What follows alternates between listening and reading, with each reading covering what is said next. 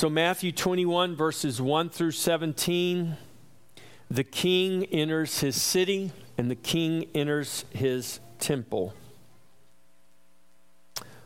Let's read together. Follow with me as I read. Now, when he drew near Jerusalem and came to Bethphage at the Mount of Olives, then Jesus sent two disciples, saying to them, Go into the village opposite you, and immediately you will find a donkey tied and a colt with her loose them and bring them to me. And I, if anyone says anything to you, you shall say, The Lord has need of them, and immediately he's, he will send them.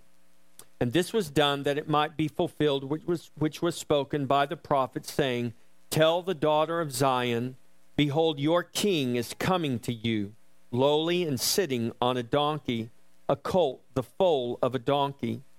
So the disciples went and did as Jesus commanded them. They brought the donkey and the colt, laid their clothes on them, and set him on them. And a very great multitude spread their clothes on the road. Others cut down branches from the trees and spread them on the road. Then the multitudes who went before those who followed cried out, saying, Hosanna to the Son of David! Blessed is he who comes in the name of the Lord!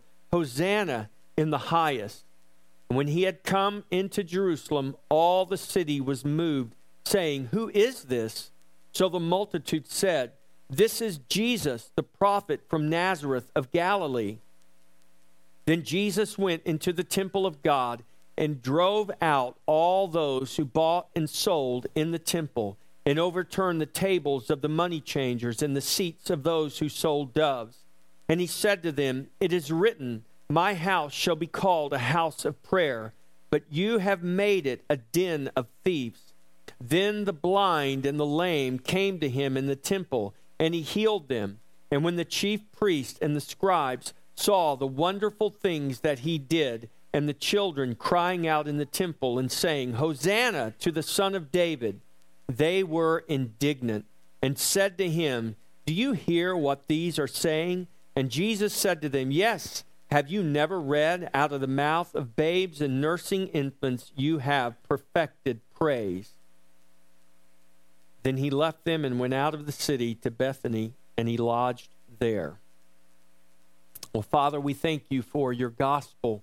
We ask that you would, by the power of your Holy Spirit, illuminate your word cause the gospel, which is the power of God to salvation, to break into our hearts, to break down the barriers, break away the hindrances, that we would be a people conformed to the image of the Son, that we would be transformed and renewed in our minds, that we would be a church that would bring glory and honor and witness to you in the earth. We ask this, Father, in Jesus' name. Amen. So, here in Matthew 21 is the account of the triumphal entry into Jerusalem. Now, why is it called the triumphal entry? Because it was an entry fit for a king, it was an entry that marked the entrance of, of a victorious king. There were triumphal entries that occurred all the time in the course of history through empires.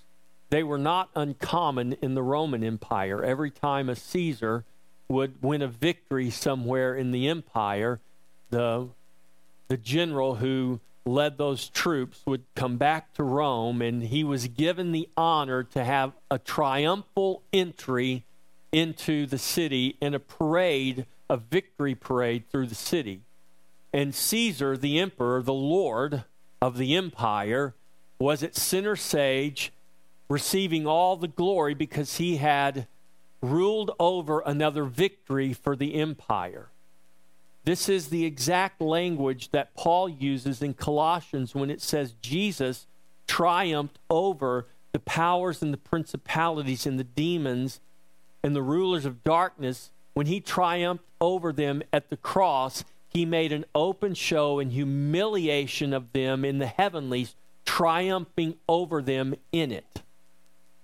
That's picturing this spiritual, cosmic victory parade that the Lord Jesus had commemorating his victory over Satan, his victory over death, his victory over sin. As we sang in the song today, Jesus came to crush the dragon's head, and that's exactly what he did, and he celebrated that victory. This triumphal entry into Jerusalem was the entrance into Jerusalem that would mark that the beginning of that victory. It was just six days later that Jesus would be crucified. Actually, it was less than that, depending on how you count and what you believe. Jesus spent this last week, these last days of his life, he spent them in Jerusalem, in the temple, teaching the people. And so when we look at this triumphal entry of Jesus into Jerusalem and his cleansing of the temple, we should remember that the scripture teaches that we are now in Christ, the city and the house of God. John pictures for us in the Revelation when the angel says, Come with me and I will show you the bride of the Lamb. John says, I was taken up to a great and high mountain, and I saw the holy Jerusalem descending out of heaven, ordained like a bride for her groom. That was, that is the people of God. That is the church. That is us. We are the bride of Christ. This is what the scripture teaches us. You are the body of Christ. Christ is the Lord, He is the head. You are the body. You are the dwelling place of God. You are the house of God. Our assembling here today is the assembling of His body for worship. God is in His temple. We are His temple. We are His house. And we are the dwelling place of God in the earth today. God is in the house because you are in the house. God doesn't live in this building because this building is called a church. God is in this building because you, the church, have assembled here today and you have carried His presence into this building because he dwells in you. And guess what? When you leave this building today, you are a carrier of his presence and you carry his presence back out into the world. You carry it to your home, you carry it to your workplace, you carry it to the places you play, you carry it everywhere you go because he never leaves you, he never forsakes you, he dwells in you eternally that is your salvation. That is the gift of eternal life. It is the holy God of creation that dwells within you. The triumphal entry is the king coming into his city and into his temple. And the multitudes go out to meet him and cry out to him with their pleas for salvation. That's what Hosanna means. Save us, Lord. Save us in the highest. their pleas of salvation, and their praise of his glory. All of this was in fulfillment of the prophecies of his coming and of that very day. That very day was spoken of, was prophesied. We read it in Psalm 118. This is the day that the Lord has made. Let us rejoice and be glad in it. Yes, this is the day that he has made. But that psalm is speaking of that day when the king would ride in. And this is why Jesus, when he is riding in and the people are laying down their palm branches and laying down their coats from his entry into the city, sitting on a donkey, to the crowds that lined the way, waving branches and laying them down along with their own clothes, so that the very feet of this donkey did not touch the earth. This was an appointed day that God ordained before time. Matthew 21 9. Then the multitudes who went out before and those who followed cried out, saying, Hosanna to the Son of David. Blessed is he who comes in the name of the Lord. Hosanna in the highest. The multitudes in the city were moved by his coming, but not everybody was celebrating his arrival. Listen to Luke's account of the triumphal entry in verse in chapter 19 verses 39 and 40. And some of the Pharisees called to him from the crowd, Teacher, rebuke your disciples. Why? Because the disciples were saying, Blessed is he who comes in the name of the Lord. Hosanna to the King. Hosanna in the highest. And the teachers, the, the Pharisees, the scribes and the Pharisees, the religious leaders cried out from the crowd and they said, Teacher, Rabbi, rebuke your disciples. Do you hear what they are saying about you? And this was the response of Jesus to those religious leaders of his day who wanted to stifle and silence the crowds from crying out to their king and to their savior. Here's what Jesus said. He answered and said to them, I tell you that if these should keep silent, the stones would immediately cry out. Now, we might not realize, but Jesus was referencing a specific prophecy that the prophet Habakkuk wrote and declared the word of the Lord. It's recorded for us in Habakkuk 2:11 when Habakkuk is pronouncing the coming judgment upon Judah and Jerusalem by the Babylonians because of their wickedness, because of their rejection of God, because of their spiritual adultery and idolatry. And because they had rejected God, God was announcing the coming judgment. And God said through the prophet Habakkuk, Your corruption, your sinfulness will be made known if you don't declare it.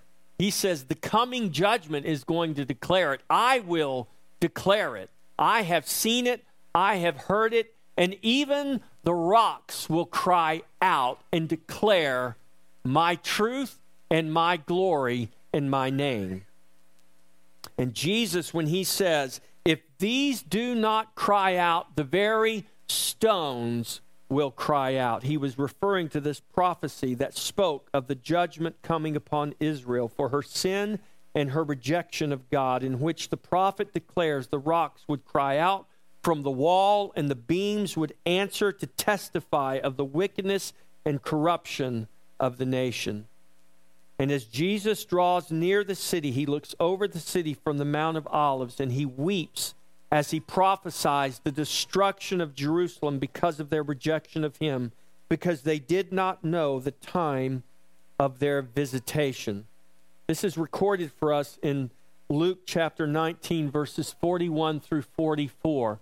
When Jesus rides up and he sits on the Mount of Olives and he looks over the city of Jerusalem, and the Bible says that he begins to weep and he begins to describe the destruction that would take place just within 40 years of his very crucifixion.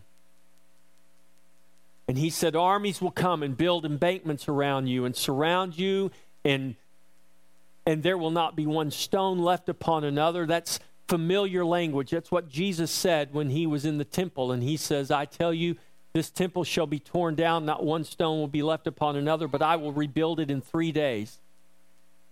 This was given to us in John chapter 2. And John says that Jesus spoke concerning his resurrected body. But those religious leaders and the people of his day didn't understand. They thought he was literally speaking of rebuilding a physical temple made out of limestone. But Jesus said, This temple is going to be torn down, but I will raise the temple up again in three days. And John tells us he spoke spiritually, he spoke concerning his resurrected body. And in this account of the triumphal entry in Luke's gospel, we see Jesus sitting on that donkey, crying, weeping over this city that he knows will be destroyed within a generation. Jesus enters the city, he surveys the scene, and the first act is to cleanse the temple. The cleansing of the temple, cleansing of God's house, was because of the corruption that had filled it. God's house is called a house of prayer for all nations. And when Jesus cleansed the temple, he affirmed God's holiness and he affirmed the salvation of God that extends to all nations. Jesus, when he rebukes them in this cleansing of the temple, let's read this in Matthew chapter 12 I mean Matthew chapter 21 verse 12, then Jesus went into the temple of God and drove out all those who bought and sold in the temple and overturned the tables of the money changers and the seats of those who sold doves. And he said to them, It is written, My house shall be called a house of prayer, but you have made it a den of thieves. In Mark's gospel, actually, it's recorded for us. Jesus quotes the complete verse in Isaiah. This he's quoting Isaiah 56 verse 7. Listen to what the prophet Isaiah said 750 years before the birth of Christ. Even then, even them I will bring into my holy mountain and make them joyful in my house of prayer. Their burnt offerings and their sacrifices will be accepted on my altar, for my house shall be called a house of prayer for all nations. Now, that is significant because when Jesus goes into the temple, he doesn't go into the most holy of holies, he doesn't go behind the veil. He doesn't go into the holy place where the altar of incense and the table of showbread and the menorah is set up. He goes to the court of the Gentiles. The temple was designed with different courtyards, and they successively led to the most holy place. The most holy place was that small compartment where the Ark of the Covenant was to rest. Many people today don't know, many Christians don't realize that when Jesus went into the temple, there was no Ark of the Covenant there. The Ark of the Covenant had not been in the temple of God since Solomon's first temple. When the Babylonians came and carried away Jerusalem captive, when they came back and destroyed Jerusalem and the, and the temple in 586, the Ark of the Covenant disappeared and it has never been seen again. Now, there's lots of books and there's lots of documentaries and lots of movies about where it is, but here's the reality the Bible doesn't tell us where it is. The Bible doesn't have anything to say about it. The only other mention of it is in the book of Revelation, where John says, I saw the mercy seat, the Ark of the Covenant in heaven. And why is that? Because that mercy seat, that Ark of the Covenant, always represented Christ. There was no mercy seat in the temple, in the second temple, when Jesus went in there, when he was crucified, when the veil was rent from top to bottom and it was opened up, there was no mercy seat. There was no Ark of the Covenant behind that veil. It had not been there for over 500 years. And it wasn't there because the true ark, the true mercy seat, had come into the temple. God took the shadow out, he took the type out, he took the copy out because he knew that he was sending the true. And he didn't want men to look to the copy, though we keep doing that today. We keep looking to physical temples and physical mercy seats when the true eternal temple and the true eternal mercy seat has already come. And he lives in you and he lives in me. And so this was taking place, this buying and selling and changing of money was taking place in the part of the temple that was called the court of the Gentiles. Where did Jesus go? He goes to the court of the Gentiles. Remember, that word Gentile is just a Hebrew word that means nations. So when Isaiah writes, For my house shall be called a house of prayer for all nations, for all Goyim, for all Gentiles, that's an interchangeable word. Nations, Gentiles, Gentiles, nations. It means the same thing. It doesn't mean anything different. So God says, My house shall be called a house of prayer for all Gentiles, for all nations. That's what that word means, all nations. That includes the Jewish nation. That includes the Irish nation. That includes the Spanish nation. That includes the African nation. That includes, actually, Africa is a continent, not a nation. But you know what I mean right? It doesn't matter what color your skin is. It doesn't matter where you were born. It doesn't matter what Ancestry.com says your DNA says. God's house is a house of prayer for all nations. Jesus walks into his temple that represents him down to the most minute detail. He walks into his house and he goes to the court of the Gentiles and he begins to drive out the money changers and the merchants.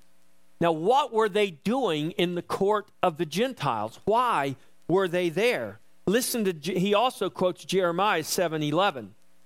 Jeremiah 7:11 Has this house which is called by my name become a den of thieves in your eyes?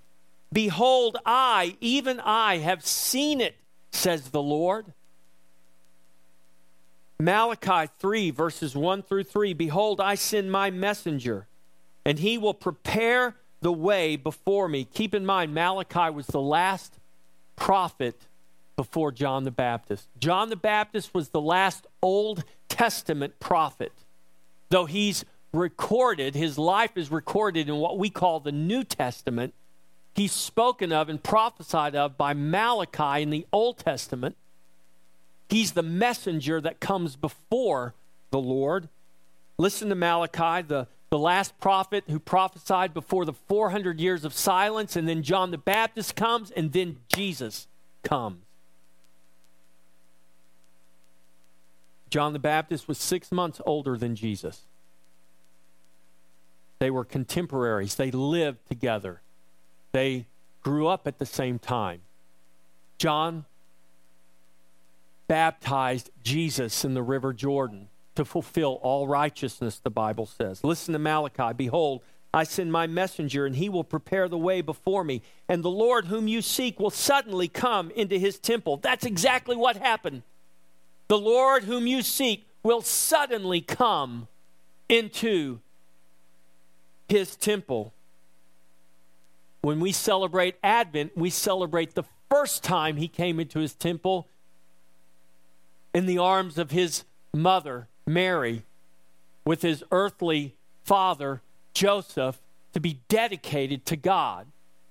And only two people, it's recorded in Scripture, other than Joseph and Mary, only two other people recognize the Lord coming suddenly into his temple. That was Anna and Simeon. Now he's come again, but he's not coming as a baby this time. He's coming as the king, and he's cleaning house. He will come suddenly to his temple, even the messenger of the covenant. That's who Jesus is. He is the messenger of the covenant, in whom you delight. Behold, he is coming, says the Lord of hosts. But who can endure the day of his coming? And who can stand when he appears? For he is like a refiner's fire and a launderer's soap. You have a King James version. Your Bible there says fuller's soap. A fuller is a launderer. You know what a launderer does? He cleans things, he gets the dirt out of things, he purifies things. That's exactly what Jesus is doing here in the temple. Who can stand? He's like a refiner, a launderer.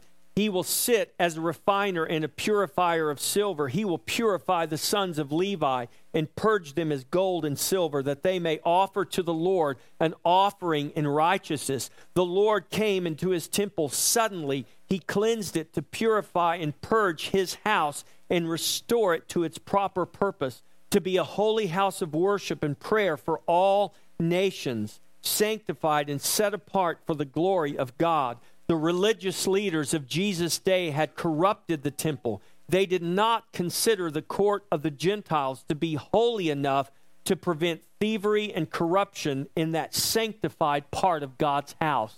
God sanctified that part of his temple, of his house, for the nations to come and worship and pray in his presence. But the religious leaders of Jesus' day turned that sanctified part for the nations into a marketplace and a merchant place full of thieves and corruption.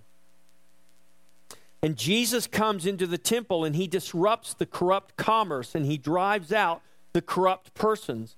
The Lord called all Israel to repentance and purity in their worship of the true and living God, from the sons of Levi, the priest, to the leaders of the nation and the common man, all Israel was to know that God's house was a house of prayer for all nations and a place of holy worship. There was a literal wall of separation in the temple beyond which no Gentile was allowed to pass. This is what Paul references in Ephesians 2. We're going to read it in just a moment.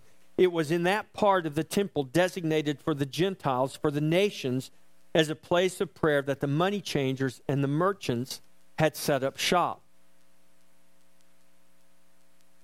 Now remember in we read this last week in Ephesians 2 Paul is writing to the Gentile church and he says you were once far away but you've been brought near by the blood of Jesus.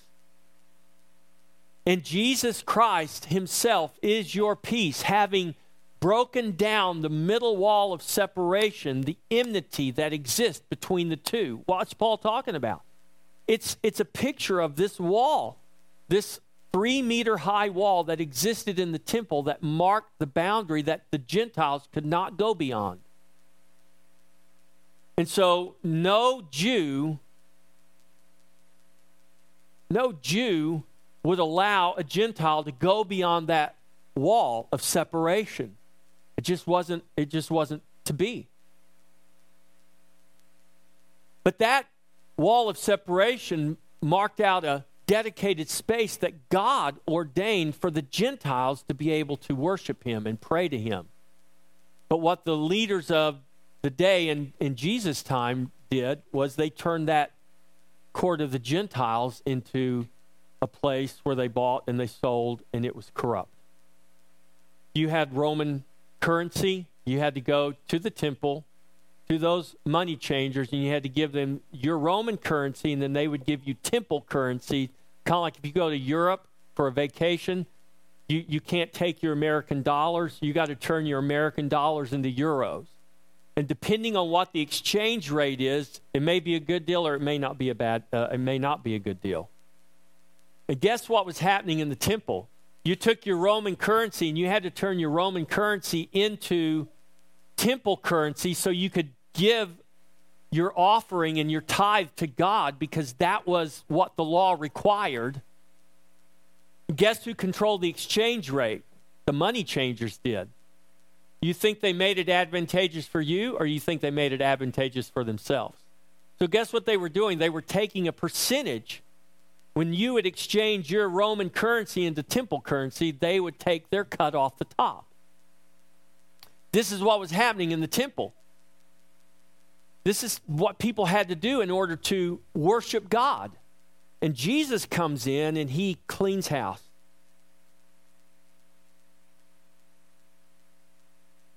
The leaders of Israel allowed the money changers, and those who bought and sold animals for sacrifice to operate in the court of the Gentiles. There was a disregard for this part of the temple that left no dedicated place for the nations to worship and to offer prayer to God.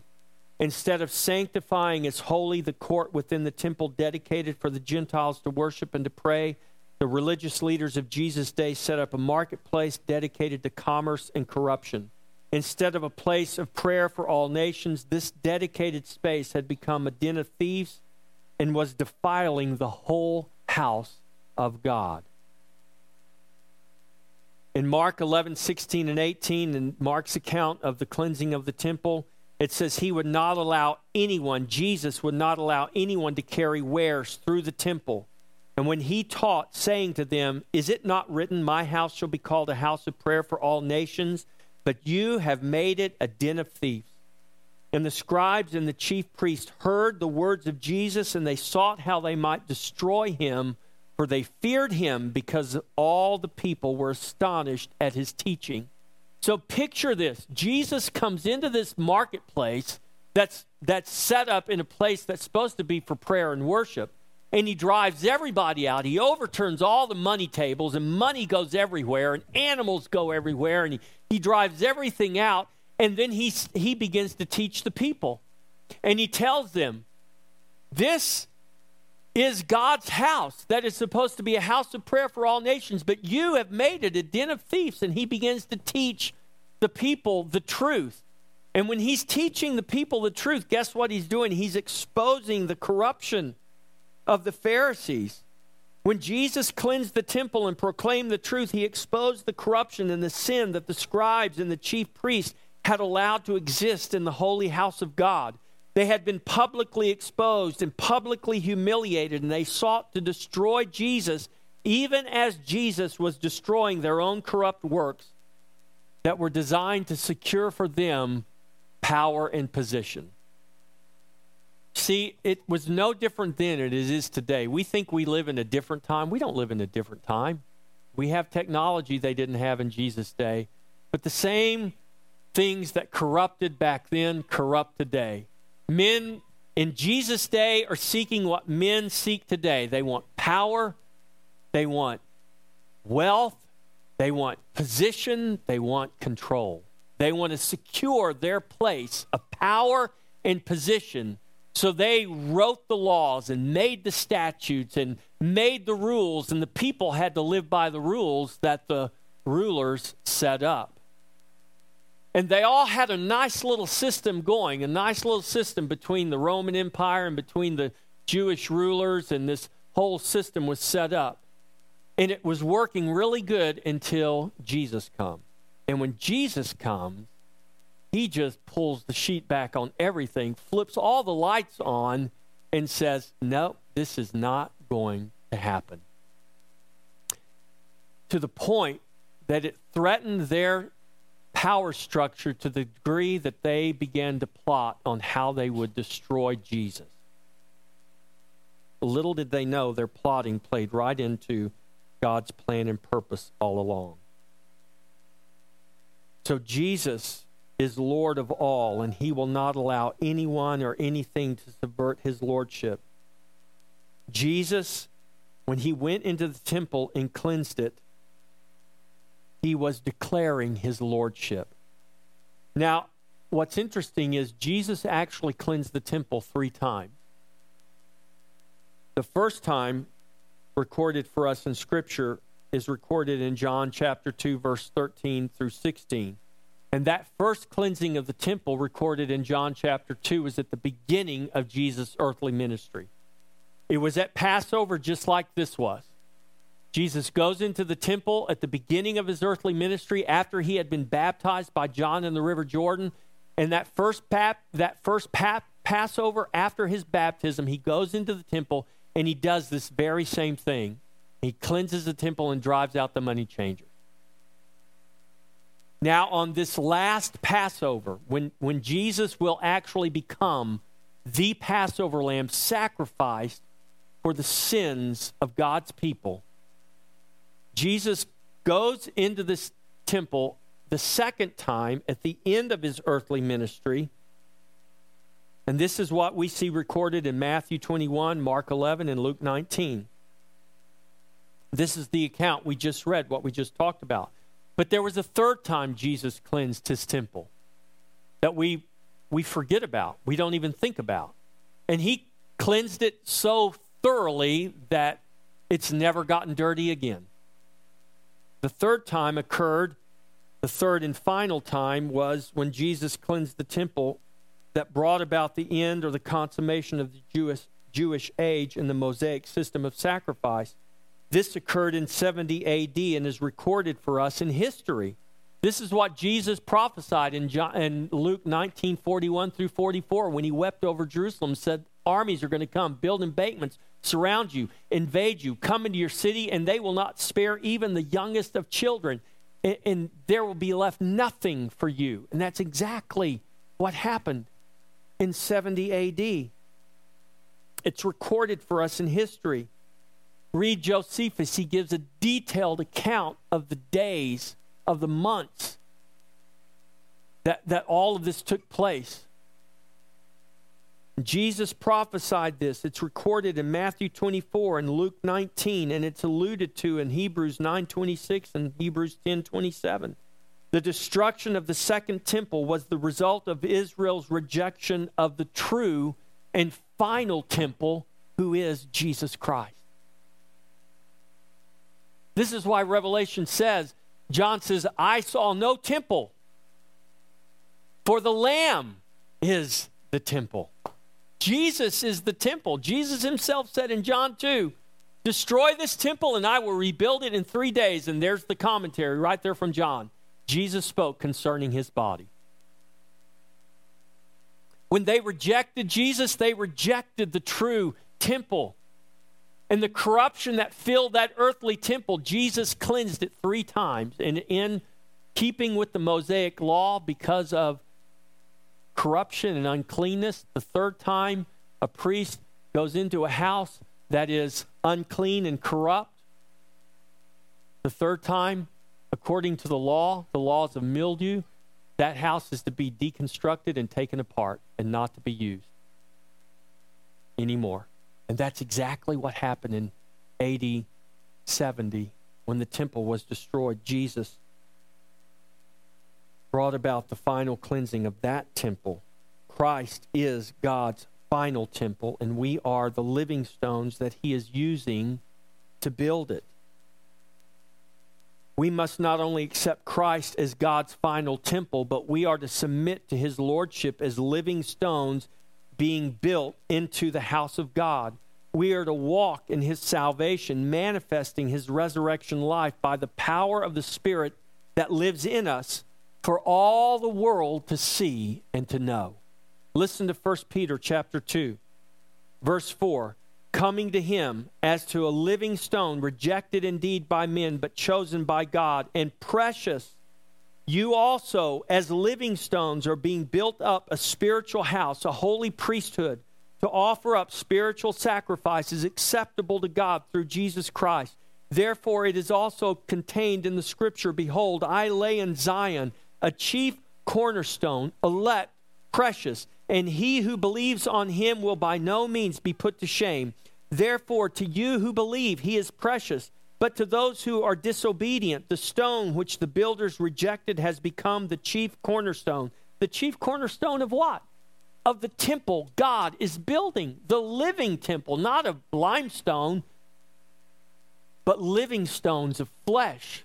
That is his church. And the stone of stumbling and a rock of offense, they stumble, being disobedient to the word to which they also were appointed. But you are a chosen generation, a royal priesthood, a holy nation, his own special people, that you may proclaim the praises of him who called you out of darkness into his marvelous light, who once were not a people, but are now the people of God, who had not obtained mercy, but now have obtained mercy. Or Paul writes in Ephesians 2 19 through 22 Now therefore you are no longer strangers and foreigners, but fellow citizens with the saints and members of the household of God, having been built on the foundation of the apostles and the prophet, Jesus Christ himself being the chief cornerstone, in whom the whole building being fitted together grows into a holy temple in the Lord, in whom you also are being built together for a dwelling place of God in the Spirit. The body of Christ, with Christ being the head, is the temple of God in the earth today. His body and bride, the church, is the place he has chosen for his name to dwell forever. If you are in Christ, your body is the temple of the Holy Spirit, and Christ dwells in you by his Spirit. Peter and Paul aren't just using metaphors because it makes for good writing when they're talking about God building a temple out of lively stone. When, when they talk about you becoming the house of God that God is building in the earth today. These were men that worshiped in that temple. These were men that carried sacrifices into that temple in Jerusalem and offered them to God, who are now saying, because they understood the prophecy of Jesus in Matthew 24 and Matthew 19, that Jesus said, This temple is going to come down, and not one stone will stand upon another but I will raise up a new temple. And they were saying, Church, you are that temple. The writer of Hebrews says, Stop looking to Jerusalem. Stop taking animal sacrifices to that temple and realize you are the temple, and the once and for all sacrifice has been made for you in Jesus Christ. 1 Corinthians 6 19 and 20. Do you not know that your body is the temple of the Holy Spirit? Who is in you, whom you have from God, and you are not your own, for you were bought at a price. Therefore, glorify God in your body and in your spirit, which are God's. You were created to glorify God in your body and in your spirit. So Jesus comes and he, he cleanses this temple. He drives out all the money changers. And then what happens? The Bible says Jesus begins to teach, and then he begins to heal the blind and the lame. Jesus was fulfilling the prophecies concerning him written centuries before his birth. In response to the acts of sacrilege allowed by the scribes and the high priests, Jesus not only cleanses the temple, but he commits acts of compassion that testify that he is truly the Christ, the Son of the living God, the true Messiah and Savior. One of those significant prophecies foretold the vengeance of a just and holy God who would come and save and heal in his mercy and grace his people. Isaiah 35, 4 through 6. When Jesus cleanses the temple and then heals the blind and the lame, he is directly fulfilling what Isaiah wrote in Isaiah 35, 4 through 6. Centuries before the birth of Jesus. Listen to the prophet, Isaiah 35, 4. Say to those who are fearful of heart, Be strong and do not fear. Behold, your God will come with vengeance. With the recompense of God, he will come and save you. Then the eyes of the blind shall be opened, and the ears of the deaf shall be unstopped. Then the lame shall leap like a deer, and the tongue of the dumb sing. For waters shall burst forth in the wilderness, and streams in the desert. Remember what Jesus said to the woman at the well if you would only ask, I would give you living water, and you would never thirst again. From the triumphal entry of Jesus to his cleansing of the temple to his healing of the blind and the lame, the rulers of Israel heard and saw his declaration through all of his actions. And this is why they and the rulers of this world sought to destroy him. The world today is still trying to destroy him through many different means.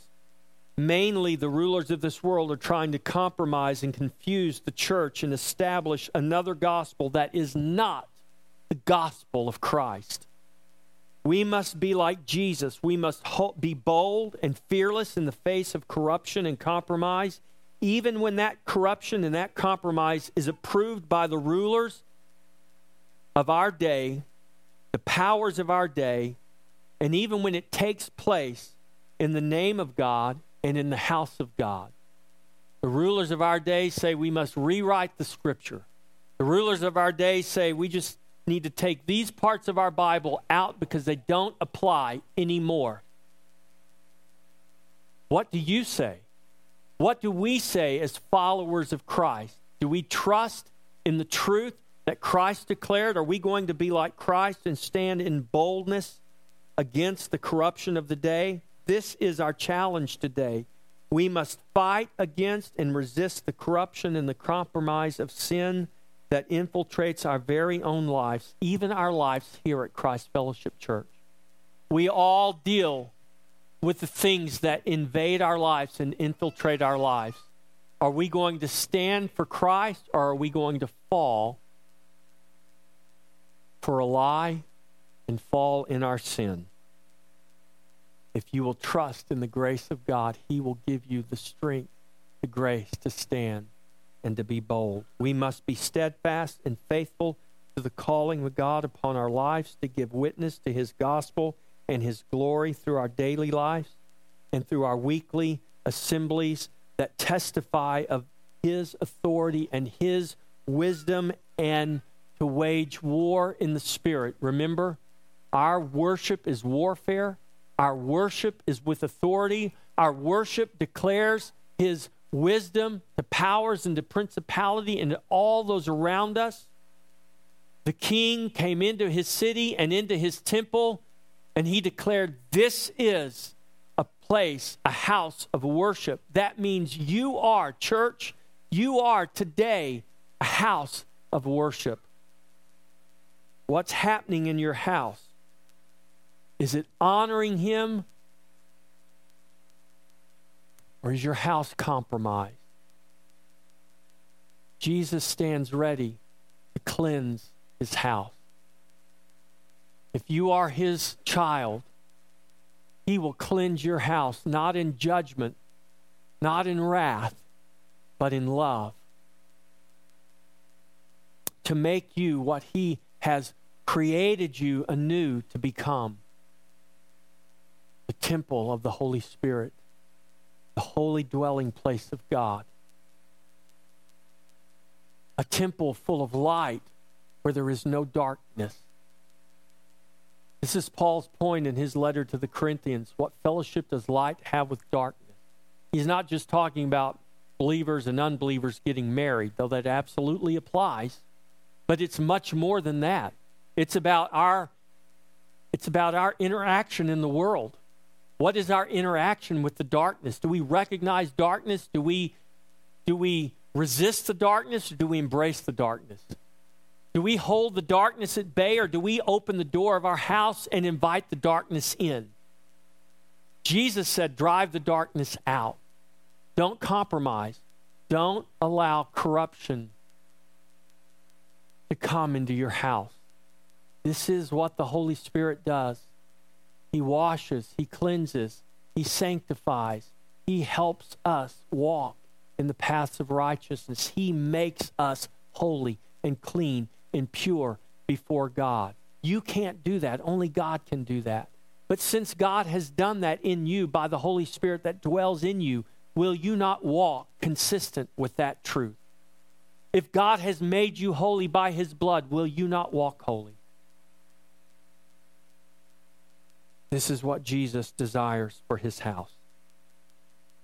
We come to this table each week, and each week it reminds us that we are not able in ourselves to be pure and holy in ourselves.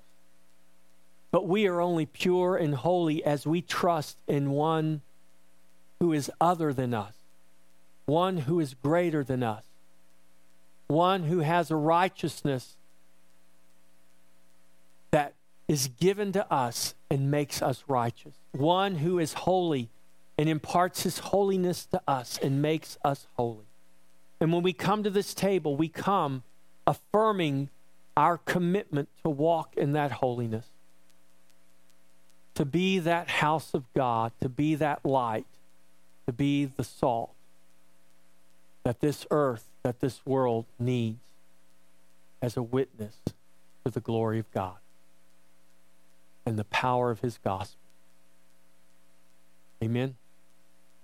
I want to invite you to come to the table. And let's stand. Here is your charge today. Jesus has entered his city and come into his temple. And we are that city, the holy Jerusalem. And we are that temple, his spiritual house, his dwelling place in the earth today. We are the dwelling place of God in the Spirit. We are the temple of the Holy Spirit. We are to live as such, to reckon ourselves dead to sin and alive to God to reckon ourselves holy and set apart for God and His glory. You and I are not our own. We have been bought with a price, with the precious blood of Jesus. Therefore, we are to glorify God in our body and in our spirit. The triumphal entry of Jesus into Jerusalem led to his death on the cross, and his death on the cross seemed for a moment like defeat, but he is the God of resurrection he is the victor over sin and over death and over the grave. He is risen, and so are you if you are in Christ. Live like a risen one. Live like one who has victory over death, for we do in Christ. If you are in Christ, you literally have been raised from the dead. The question is Does your life demonstrate the thankfulness of one raised from the dead? Or does our life demonstrate that we take that miraculous reality for granted? You are the church, you are the blood bought, you are the redeemed. Hell and death tremble in your presence, for the Lord of glory goes before us. We are not to be timid, but bold. We are not to be half hearted, but fully committed to his worship and to his glory. Jesus paid the highest price for our salvation. We are to live a life that reflects that price and that glory that has been given to us through eternal life and salvation in Jesus. You once were darkness, but now you are light in the Lord. Walk as children of light. This is the command given to us in Scripture.